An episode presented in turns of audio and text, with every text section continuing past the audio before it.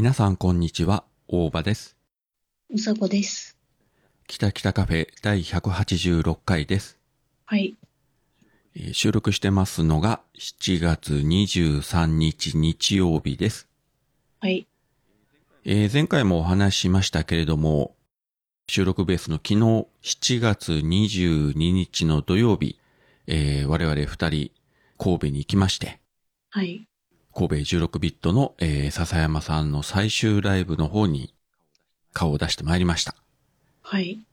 まあ本当にね、多分4年ぶりぐらいの神戸だったんですけれども、うん。まずどのようにしてそれぞれが16ビットに行き着いたかというところからざっと行きましょうか。うん。いいよ。じゃあ私の方からですね。で、自分はまあ今までもそうだったんですけれども、小倉から、えー新幹線ののぞみに乗りまして、うん。ちょうど2時間で新神戸に着きますので、うん。えーまあ夏休みも始まって、遅い時間に行くと新幹線かなり多いだろうと思って、うん。かなり早い便に乗りまして、うん。えーもう9時には新神戸に到着と。早いって。まあそれでもね、結構お客さんいたんだけどね、うん。正解といえば正解だったのかもしれない。うん。新神戸駅からはあの地下鉄に乗りまして、もう一駅で、えー三宮駅に着きますので、うん。三宮駅で降りて、一旦荷物をね、駅のコインロッカーに預けて、16ビットまで本当に歩いてもう5分もかからないぐらいの場所なので、うん。えーまあ久しぶりということでとりあえず、テクテクっと歩いていって、まず記念写真を撮って、うん。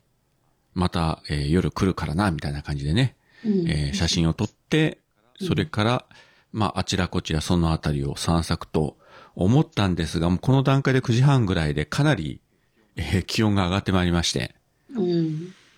とてもあの、直射日光をこうね、浴びて歩くということがしんどいんで、できるだけこう、日陰日陰？うん。地下街とかね、あの、元町商店街という大きなアーケード街があるんですけれども、とにかく日が差さないところを探して歩き回ると。うん。本当にね、久しぶりだったので、大体のところはね、道は大まか覚えてるけれども、やっぱり細かいところ店が変わってるとかいうのもあったし、うん。逆に歩いてて、ふっとみ横を見て、あ、そっかそっか、この路地入っていったらなんかお店があって、ここで昔ご飯食べたよな、とかいうことをね、歩きながらこう記憶が蘇ってくるとうん。いう感じでしたね。うん。で、やっぱりね、まあ7月だからね、暑いのは当たり前だけれども、うん。それでもね、こちらの九州に比べると、日陰だったら割と風もあったんで、そこまでめちゃくちゃ暑いという感じではなかったですね。うん。日陰じゃない、直射日光が浴びるとさすがにしんどいんで、まあ、とにかく日陰を歩いていって、うん。で、だいぶロールして、まあ、懐かしいなとか思いつつですね、歩いてる途中に、あの、大きな本屋、純駆堂があったりしたんで、まあ、そこにもちょっと寄って、うん。あれこれ本を立ち読みしたりして、うん。文庫本を読もうとすると、うん。もう老眼鏡がないと見えないという悲しさをね。最近あの、外出するときも老眼鏡が手放せないというね、この悲しさですよ。うん。前ね、神戸に来てた頃なんか、そんなメガネいらなかったんですけどね。うん。4年で。4年間のこの老化がね、うん。改めて実感しましたよ。うん。すごいね。で、元町商店街という大きなアーケード街がありまして、もう距離もね、結構あって、まあ観光客も多いけど、おしゃれなカフェもある一方で、こう、いわゆる昔ながらの喫茶店とか、うん。まあ普通の食堂みたいなやつとかね、本当にあの、見てるだけで楽しいようなお店がたくさんあって、うん。どこでお昼食べようかなと思ってたんですけれども、結局ですね、前に何回か行ったことがある、とんかつ太郎というね、まあ、とんかつ屋さんに今回も行きまして。うん。で、11時開くんで、本当に11時1分ぐらいに行ったら、かなり店内狭くて、カウンターが5人、6人かな？うん。6人掛けのカウンターと、あと小さいテーブルが1つ、もうぐらいしかない、本当に狭い店なんですよ。うん。で、開店直後に行ったらもう3人ぐらいお客さんが入ってて、多分ね、あの観光客じゃなくて、こう、いわゆる地元の方、いかにもという感じの人たちが、もうその時間からもうビール飲んでてね。あ、そうそう。その、ずっとあちらこちら散策してる時も、もう朝からあの、立ち飲み屋でね、カーッと飲んで、なんか焼き鳥バリバリ食ってる人を横目で見て、なんかいいなというふうにね。うん。飲んでもよかったんだけど、もうこの時間から飲んでしまったらおそらく自分動けなくなるんじゃないかと思って、酔っ払って、酔っ払った上に暑いし。うん。だからとりあえず、とりあえずお酒は我慢して、うん。インスタにもね、あの写真あげましたけど、あの、一口カツ定食、もうすごいあのキャベツが山盛りになってるんですけれども、それを美味しくいただきまして。うん。で、その後またあちらこちらうろうろして、まあ、結局、後であのスマホで見たら、この日一日で、まあ、2万歩弱ぐらいは歩いてましたね。ね、すごいね。だから熱射病にならないようにね、とりあえず日陰日陰と。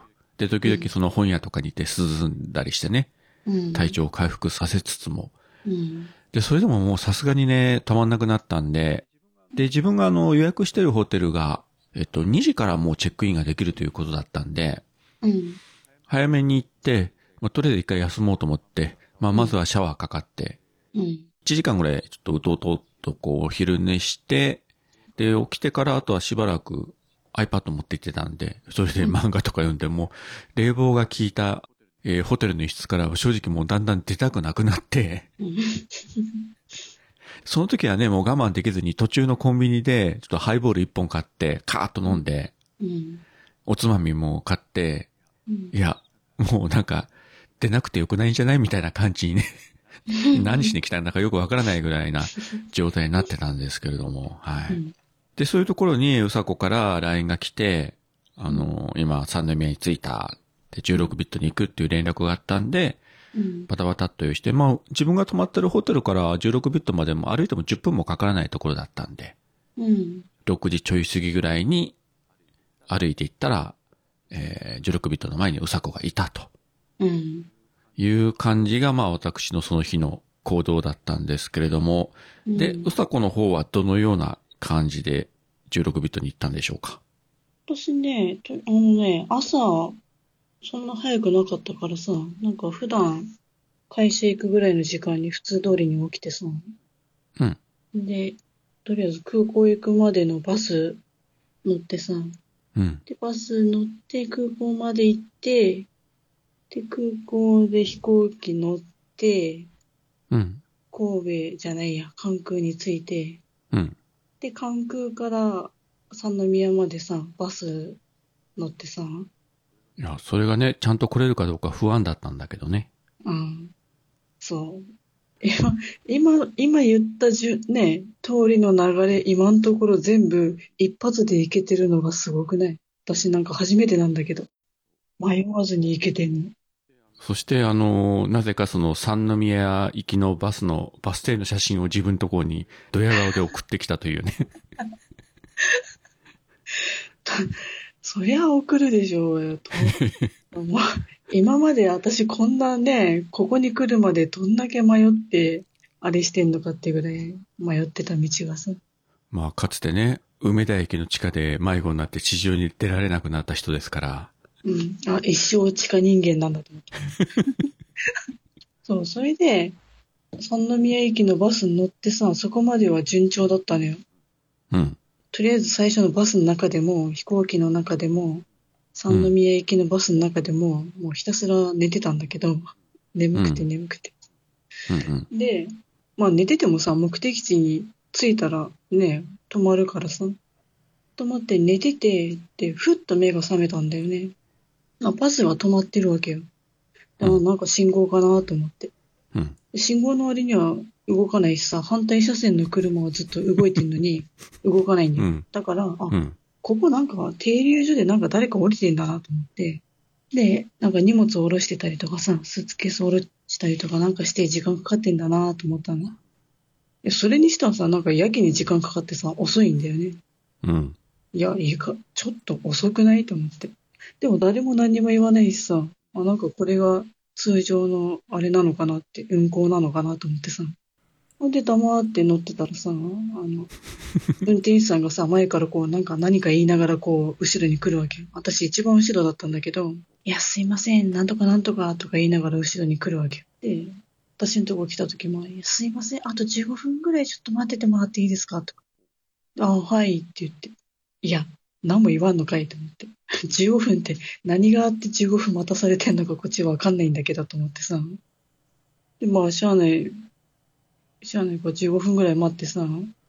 そしたらさ、いや、すいませんって、あと5分ぐらい待っててもらっていいですかとか言って、どんだけ待たせんだよと思って。い何が合ってるんだ、一体？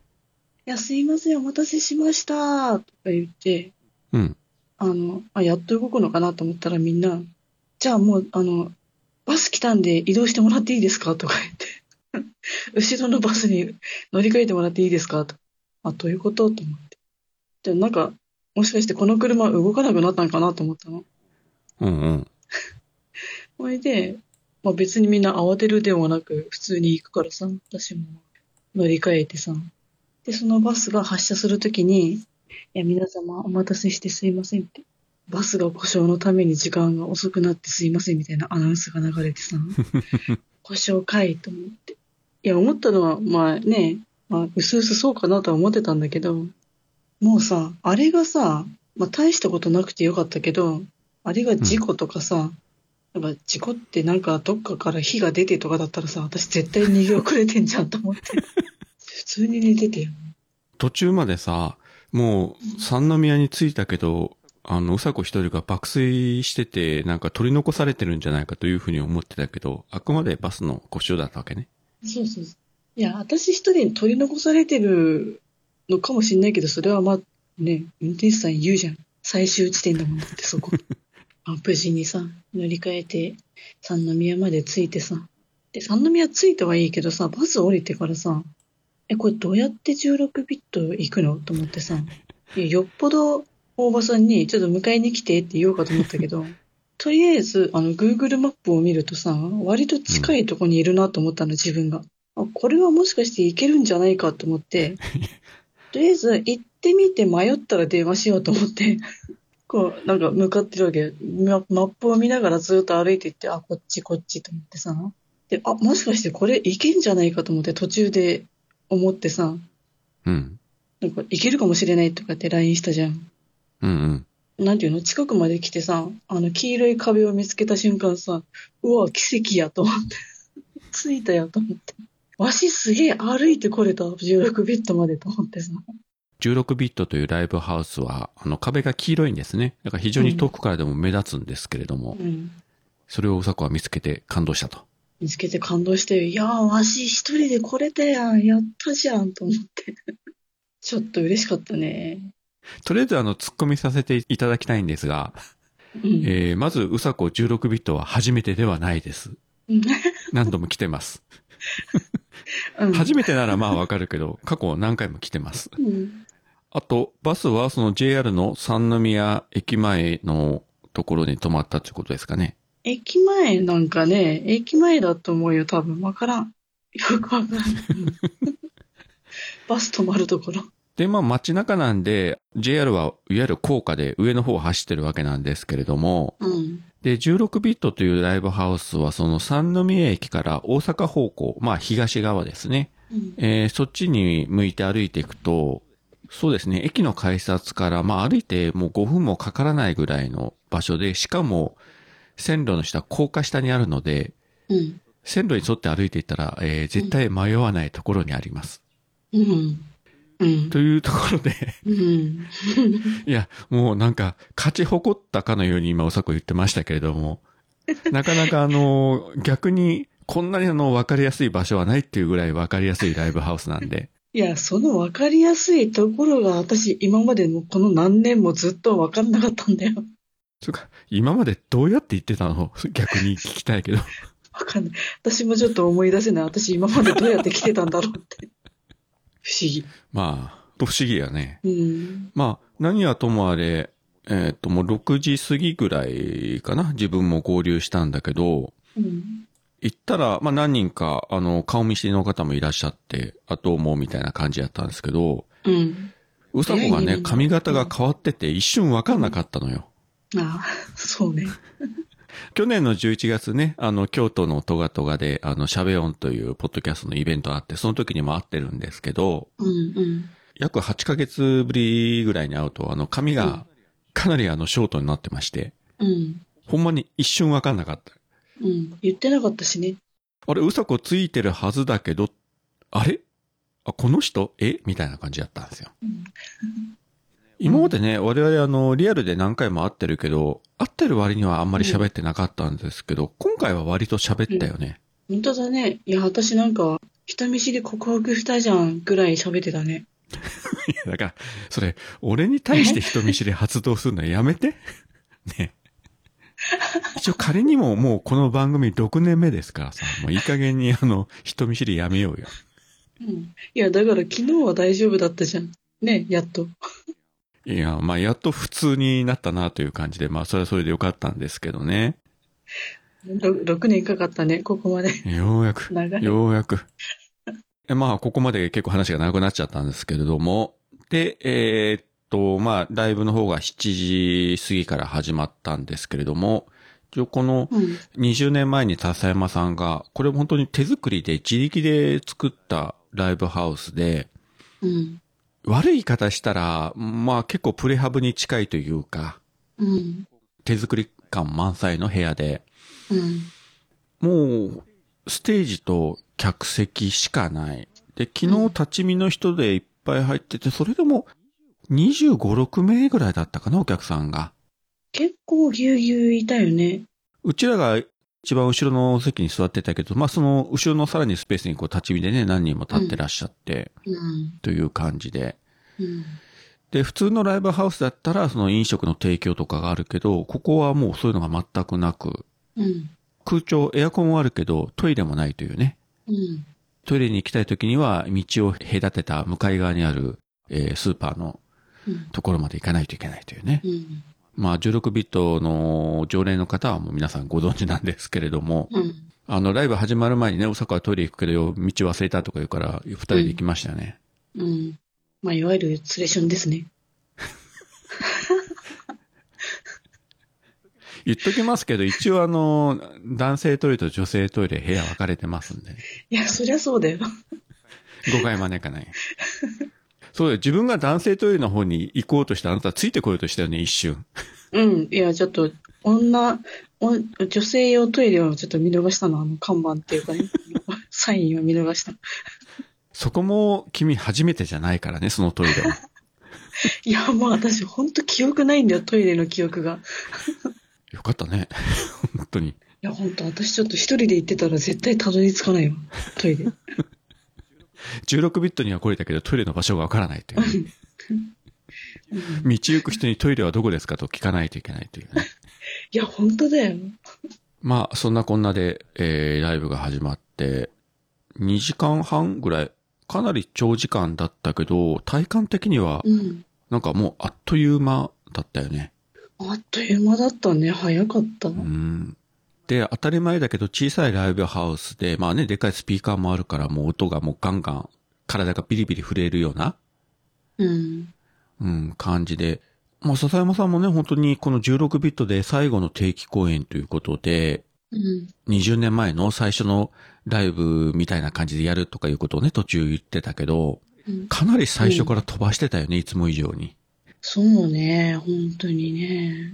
いや、途中で喉大丈夫かと思うぐらい、もうね、休憩とかね、トークもなしにガーッと飛ばしていって、うん。で、普通だったら自分が作ったライブハウスがね、まああの、ライブ中にも、あのもう今日で潰れますみたいなことをね、自虐的に何回も言ってたけど、まあなんか最後感極まってみんなで涙を流すとか、いうシーンがあるのかもしれないけど、そういうことは一切なく、非常にあのね、うん。まあ明るくハイテンションなまま、うん。あって、ああ、でもね、本当に、久しぶりにあの16ビットで、生でね、笹山さんの歌をこう目の前で聴けて、うん。まあ当たり前の感想だけど、やっぱ最高でしたね。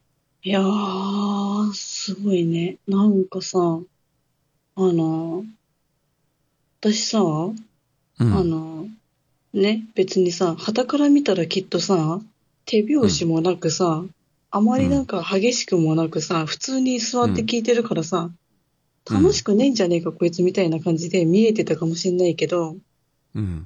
ああれさ、私ずっとあの間、2時間半の間さ、なんていうのなんか4年ぶりなんだよね、ライブ。ライブ自体をさうん、聞くの。で、前はさ、普通に聞いてたはずなんだよ。うんだけど、今回さ、ちょっと私の体に異変が起きててさ、うん。あの、なんていうの？あの、た、例えばっていうかさ、あの、よくさ、今ちょっと違う話するけど、はい。あの、高いところから落ちる夢とかさ、見たときうんうに体がガクンってなるときあるじゃん。はいはい。あのガクンっていう感じがずっと2時間半続いてたんだけど。自分と大迫がね、あの、一番後ろの角っこで、まあ、隣り合わせで座ってて、うん。今大迫が手拍子してないっていうのを言ってて、まあ、それも自分も横目で見てて気がついてたけど、うん。じろじろは見なかったけど、あ、もううこの人、なんて言うんだろう、もう魂どっか飛んでいっちゃってるな、みたいな。そんな感じには見えたね。うん。いや、まあ、あの、ひとしきりこう音を浴びて堪能しようっていう気持ちもありつつ、うん。そういう体の異変もありつつ、みたいな感じで、うん。なんていうの？あのね、なんかね、脳みそがね、下に下がるみたいなさ、ガクンって。もうなんか言わんとすることはわかる。うん。なんか、なんとも言えない、なんか、妙な、あの、気持ち悪さ。なんていうの？なんか、なんだ、なん、何これって思って。私なんか、この爆音に耐えきれない体になったんだろうか、みたいな。体が、なんかおばちゃん化して、ちょっと体が耐えきれないのかなとかさ。私最後まで聞けるんだろうか、これって思って。ちょっと心配しながらさ、聞いてたよ。なん、なんだろうな、あれ。音？久々に音に耐えきれないのか、これなんだろう、なんだろうってずっと思いながら聞いてたけど。自分はところどころ、あの、目をつぶって聞いてたんですよ。うん。そしたら、本当に目をつぶって、まあ耳だけでこう聞くと、より一層、あの、歌の凄さ、音の凄さが際立ってて、うん。あの、それこそ魂が音の中を漂ってるみたいな感覚に時々なってたんですよ。なんか宇宙空間をふわふわしてるみたいな。うん。そういう感じで、で、目を開けたらね、もちろん普通だけど、目をつぶってたら本当に心が、音が充満してる空間の中を漂ってるみたいな、そんな感覚に時々なってましたね。そう、でも、なんかいろいろ思いつつも、でも、まあ、堪能してさ、あれ、笹山さんってこんな声だっけかなと思いながらずっと聞いてたんだけど。まあ、笹山さんもさ、もちろんね、4年ぶりに我々会ったわけで、4年間年は取ってるわけじゃないですか。うん。で、まあ4年ぐらいでそんなに極端にね、声が変わるということもないはずだけど、うん。まあ意識してたかもしれないけど、でも昨日のライブの笹山さんの声は、なんか今まで以上に、ちょっとこう若々しいというか、そう。そうなんだよ。20年前のね、最初のライブを思い出しながらみたいなこと言ってたんで、そこは意識してたのかもしれないけど、でも意識してさ、声は若く作れないじゃん、でも。うん、まあでもそういう気持ちが出てるのかもしれないなと思って、うん。結構ね、あのテンション高めというか、うん。静かにじっくり聞かせる感じじゃなくて、うん。わーっという感じでもうね、2時間以上一気に駆け抜けたみたいな。なんかさ、本当に、ただただ楽しいっていう、もうなんかしんみりして、なんかまあ最後だね、寂しいね、じゃなく、最後だぜ、イエーイみたいな感じでみんなでもう明るく締めようぜ、的な感じだったよね。多分あの場で、そんなみんなで涙流して別れを惜しむみたいなのは、うん多分笹山さん的には絶対嫌だったと思うんですよ。ああ、うんいや、もちろんね、やってる本にはそう、いろいろね、心の中思うことは多々あったと思うけれども、うん。それよりもね、何よりもやっぱりプロのミュージシャンとして、ややっぱり来てくれたお客さんをね、目いっぱい楽しませて、なおかつ自分も楽しみたいというね、うん。多分そういう意識は絶対強かったと思うし、うん。最後最後とかいうね、今日でここが潰れてとかいう、だいぶ何回も言うね、自虐的に言ってたけど、本当にその暗さとか、なんていうかね、切なさというか、うん。そういうのは本当になかったね。なかったね、不思議と。こっちも本当に純粋にライブをこう楽しめるというか、うん。ね、ギリギリ最後の最後にこの場所に来れてよかったなというのはでもありましたね。いや、私さ、なんか、ね、別にそんなにみんなほどさ、通ってないとはいえさ、うんうんやっぱり思い出もあるわけよね。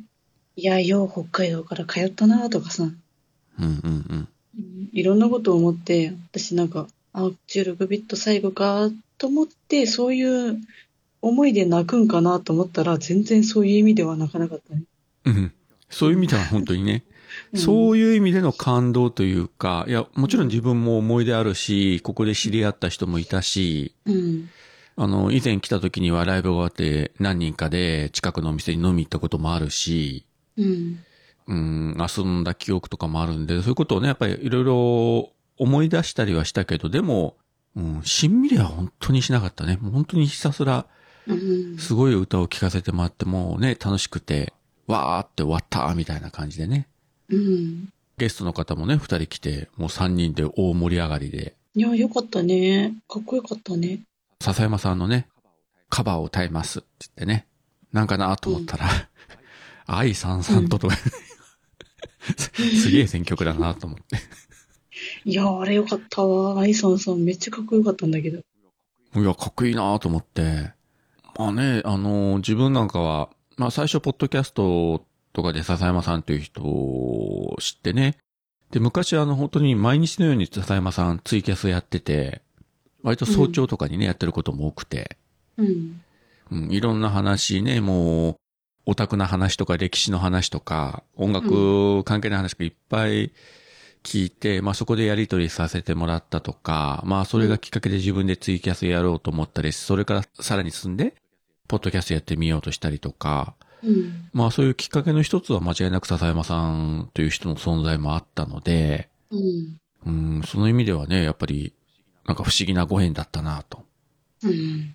あの、2017年の年末に我々二人ってあのね、名古屋のもう今亡くなっちゃった、えっ、と、なんであの時カフェで初めて会ってるんですが、うん。あの日ももともとはそのなんであの時カフェで笹山さんのライブがあったわけですよね。うん。で、それに自分もうさこも行って、で、ライブが終わった後ね、まあ、ちょこっとこう、まあ、挨拶程度は当時したけど、うん。だからそれも、この、考えたら、まあ、この北北カフェが始まるきっかけの一つはやっぱり笹山さんという人の存在があったと。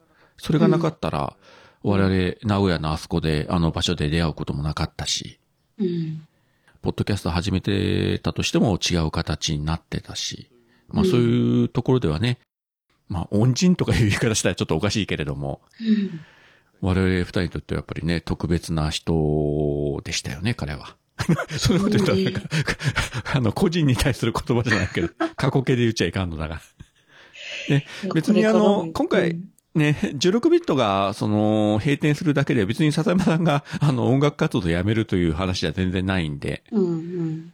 また、あの、新たな拠点でまた新たな活動をね、していくはずなので、それは楽しみにしたいと思いますし、はい。あとね、久しぶりにスタッフのね、新崎さんとかね、横井さんにもお会いできたし、うん。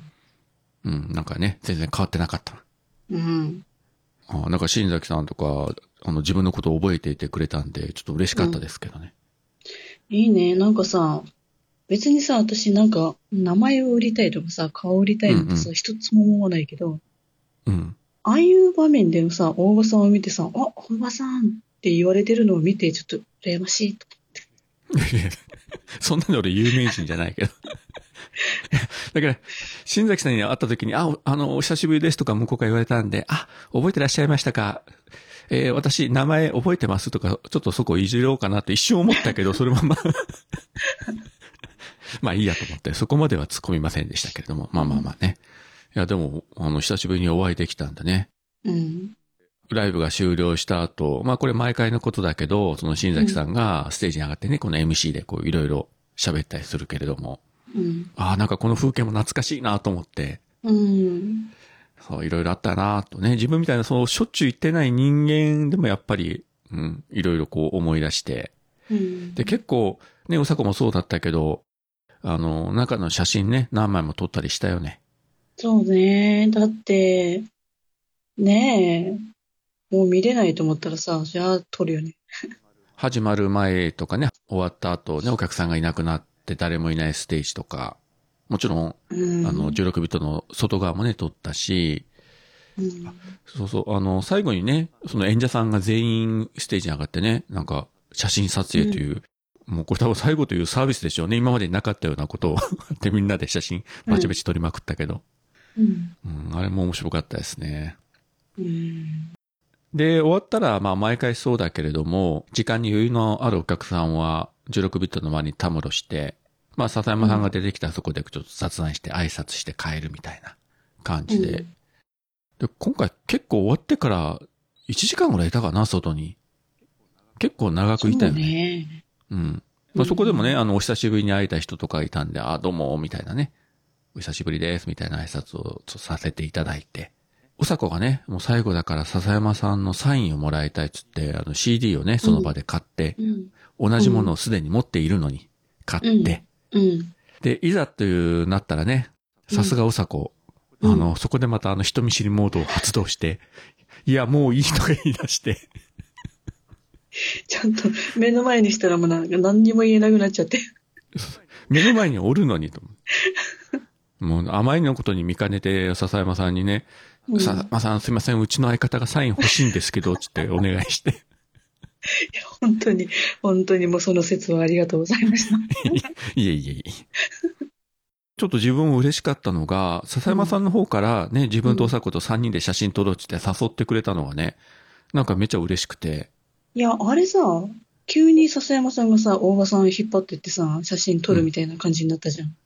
そうそうそう。こっちからお願いしたわけじゃないし、別にあの、まあ他の人はね、一緒に撮ってたけど、まあさすがに自分も、まあいいとしたおっさんなんで、こちらから笹山さんにね、ついあの一緒に写真撮らせてくださいとかいうのはさすがに言うつもりは全くなかったんだけど、うちらのこと知ってるし、まあ遠くから来てくれたっていうことでね、まあ多分サービスなんでしょうけどね、うん。彼の方から声かけてくれて、そうそうそう。これは貴重と思ってさ、うん。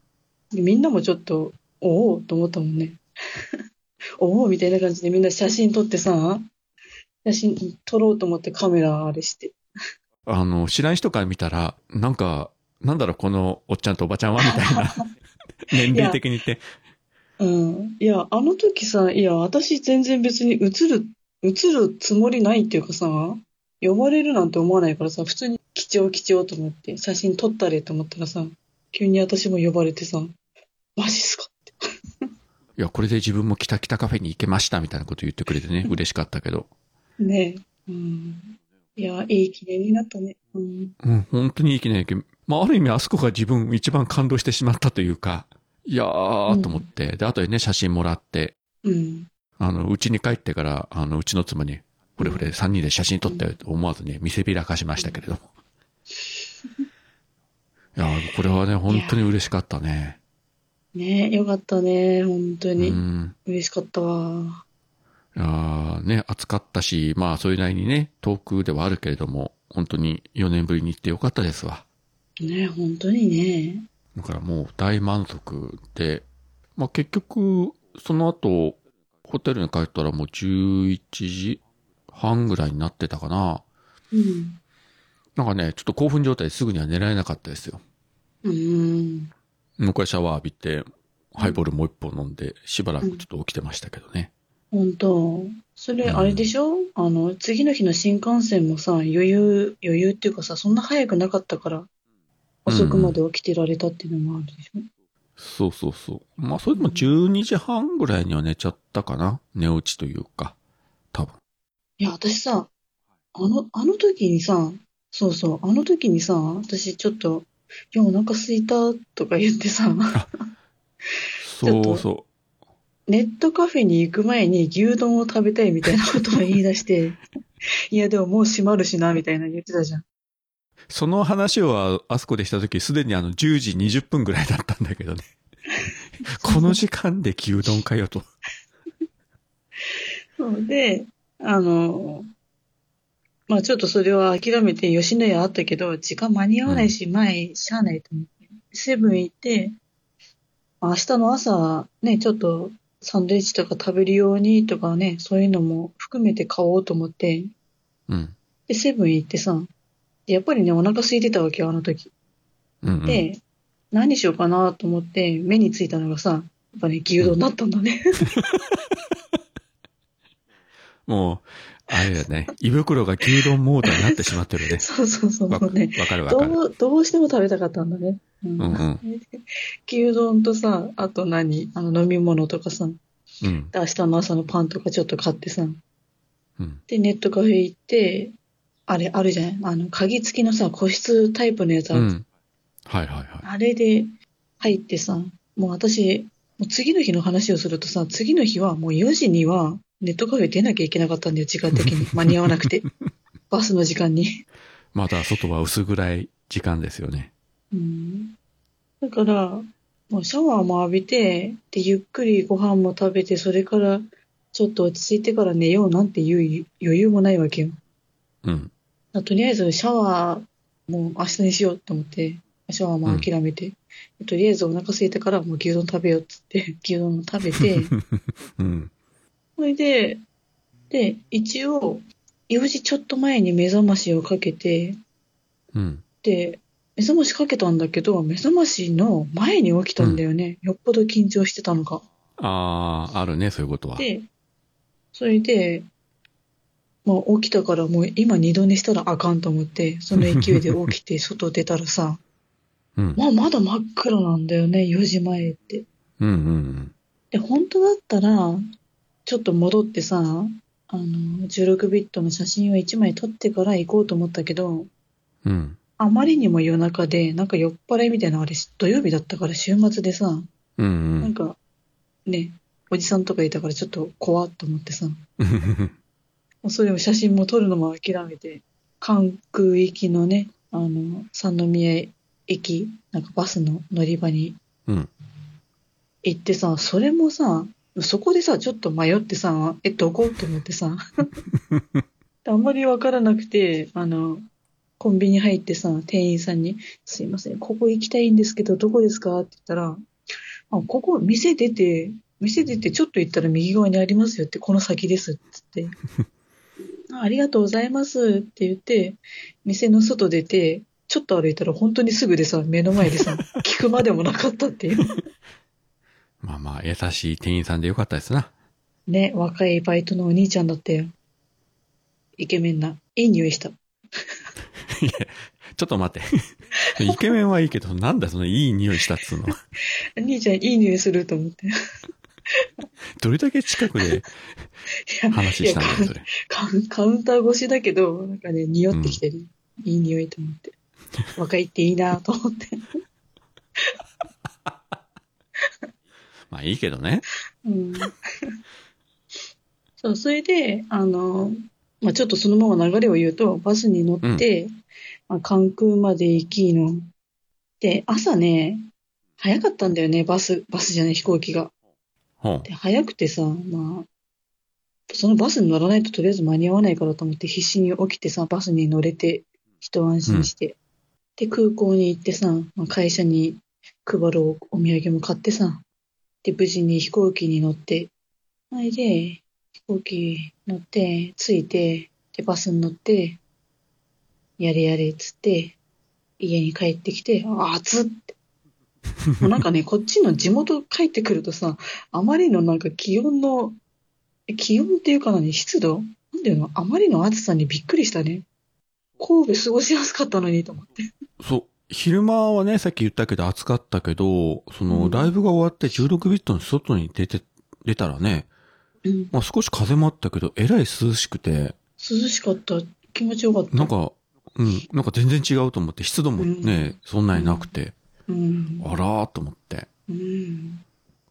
まあ自分も今朝は7時半過ぎの新幹線乗りまして、もうホテルから新神戸駅まで歩いて行けるんで、それ乗ったらもう結局10時ちょい過ぎには家に帰り着きましたわ。うん。もう本当に2日目は帰るだけという、だいたいそのパターンがね、自分多いんですけど。いや、あれだね。まあ、大場さんはさ、あの、昨日は朝早くから行ったから、こうね、いろいろ、ちょっとさ、歩き回っていろいろ見たかもしらんけどさ、私、本当に毎回そうだけどさ、どこにも観光することもなくさ、ただひたすらライブが目的っていうさ、シンプルに それだけっていう。見て帰るっていう。でもせっかく神戸に来てさ、ねえ、いろいろ事情もあるとはいえ、なんかちょっともったいないよね。うん。次、次行けた時は、もうちょっとね、余裕を持って。そうね。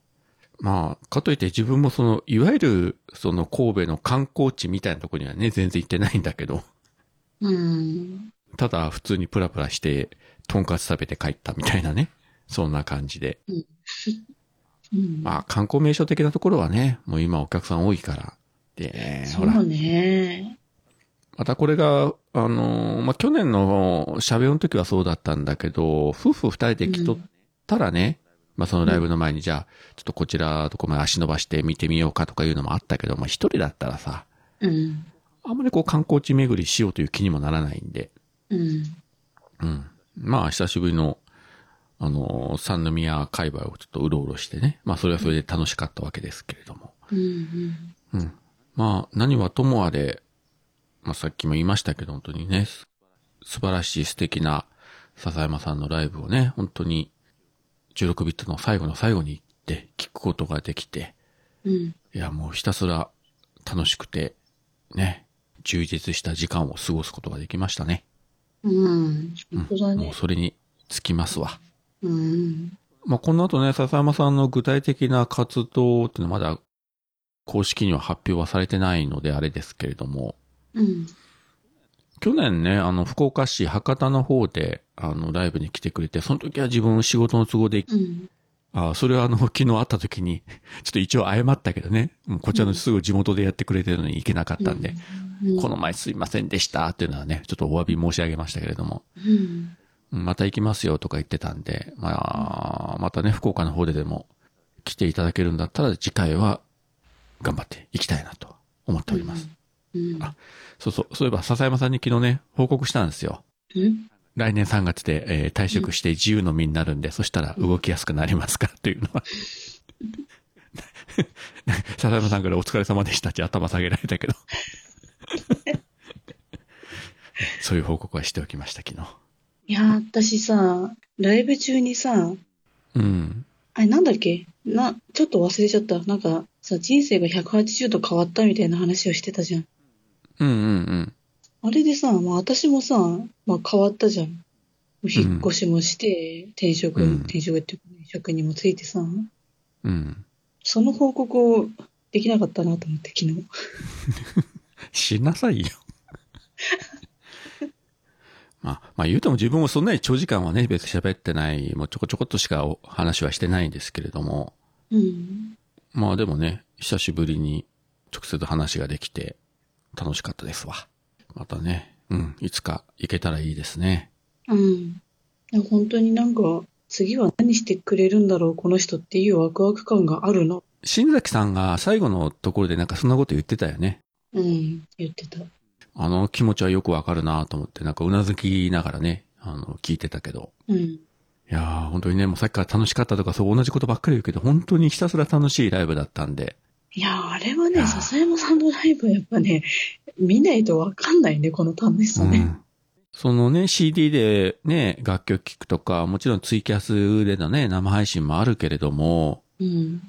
これはもうね、あの、笹山さんに限らずね、ミュージシャンの方みんなそうでしょうけど、うん。やっぱり、ライブはライブで聴きたいよね、目の前で。ねあの空間ね、うん、もう体がこう、音で、振動で震えるようなね、うん。あの感覚はやっぱりライブハウスとかに行かないとね、わかんないんで、うん。いやー、なんか久しぶりにね、堪能しましたわ。うん。はい。まあ、そんなこんなのね、あのー、充実した7月22日土曜日の笹山さん16ビットにおける最後の定期公演の、えー、模様をね、ずっとお話してきましたけれども。うん。クマジャックインレーベルプロデュース。オルネポ10周年記念シングル「Want You Baby」2023年8月7日月曜日ダウンロードスタート。300円握りしめて買ってくださ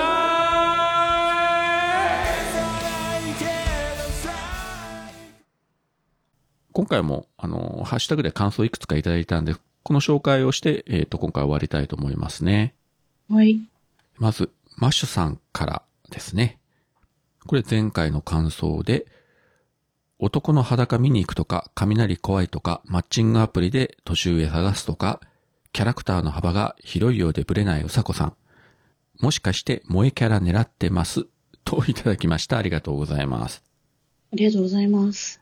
まあ確かにキャラブレてないですよね。うん。え、さっきのあの、コンビニの若い店員の匂いがなんとかとか言ってて、あ、うさこだなと思いましたけど。そう、あの別にね、あの、うん。年下はね、ほんと何にも思わないんだよね。あの、同級生とか年下とか、あのね、2、3歳ぐらい上とかね、全く何にも思わないんだけど、あ人間がいるみたいな感じなんだけど、そ、その言い方はちょっとひどくない？ひどいね。ごめんごめん。ごめんね。だけど、あのね、もうはい50代後半とかもう60代とか行くとね、もうね、もうほんとたまらんのよね。ほんとなんかね、もう何してても可愛くてね、もう、ああ、たまらんと思って。よかった、俺対象外で。いやー、対象ないだとしても、いや、相方にはちょっとそういう目では見れないですよ。いやいやいや、もう本当に、あの、対象外で、えー結構でございます。慎んで、あの、ご遠慮したいと思いますんで。はい。申し訳ないですけど。はい、えーお次はアポロさんから、令和5年7月17日拝聴した Apple Podcast という中で、えー、きたきたカフェ入れていただいてます。ありがとうございます。ありがとうございます。えー次がですね、えっ、と、ぶっ飛び兄弟くだばなの公式アカウントから、これ最新回が、えーお便り会123ということで、えー先日配信が始まりましたけれども、この中で、えー、きたきたカフェのうさこさんに伝われと いう、えーツイートが流れておりました。最新回聞きました？聞いた。飛行機の中で聞いてたけど、なんかごめん、ちょっとあんまり覚えてない。なんかもうね、あのね、あのちょっと本当にね、子守歌代わりに聞いててさ、あんまり内容がね、入ってこなかったんだよね。なんか、なんか喋ってるっていうのを聞きながら寝てたんだよね。半分寝ててさ。ちょっとごめん、もう一回聞くわ、後で。